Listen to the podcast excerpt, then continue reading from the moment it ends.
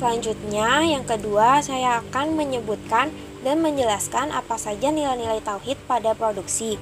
Yang pertama itu, melakukan kegiatan produksi adalah perintah Allah dan karena itu aktivitas produksi dipandang sebagai ibadah sesuai dengan Quran surat Al-Qasas ayat 77.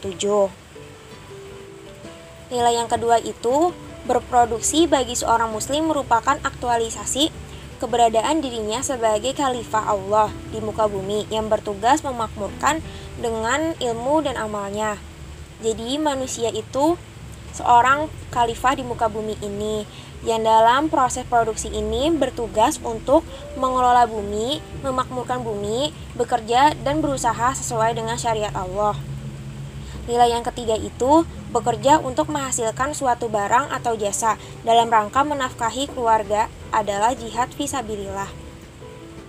Berdasarkan hadis riwayat Ahmad yang berbunyi artinya sabda Nabi Muhammad SAW Siapa yang bekerja keras untuk mencari nafkah untuk keluarganya, maka ia adalah mujahid visabilillah.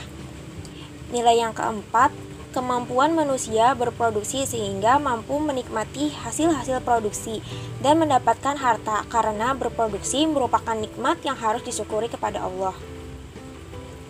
Nilai yang kelima, melihat pentingnya peranan produksi dalam mewujudkan kemakmuran, maka Al-Quran dan Sunnah memerintahkan manusia untuk bekerja keras dalam mencari penghidupannya guna memenuhi kebutuhan hidupnya.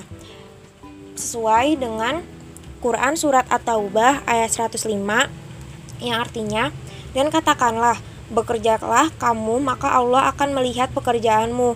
Begitu juga rasul-rasulnya dan orang-orang mukmin. Dan kamu akan dikembalikan kepada Allah yang mengetahui yang gaib dan yang nyata lalu diberitakannya kepada kamu apa yang telah kamu kerjakan. Nilai yang terakhir itu. Yang keenam kegiatan produksi tidak boleh menghasilkan barang-barang haram seperti hammer, rokok, daging babi, gelatin babi, plasenta, serta jasa-jasa yang terlarang seperti perjudian, riba, prostitusi, dan lain sebagainya.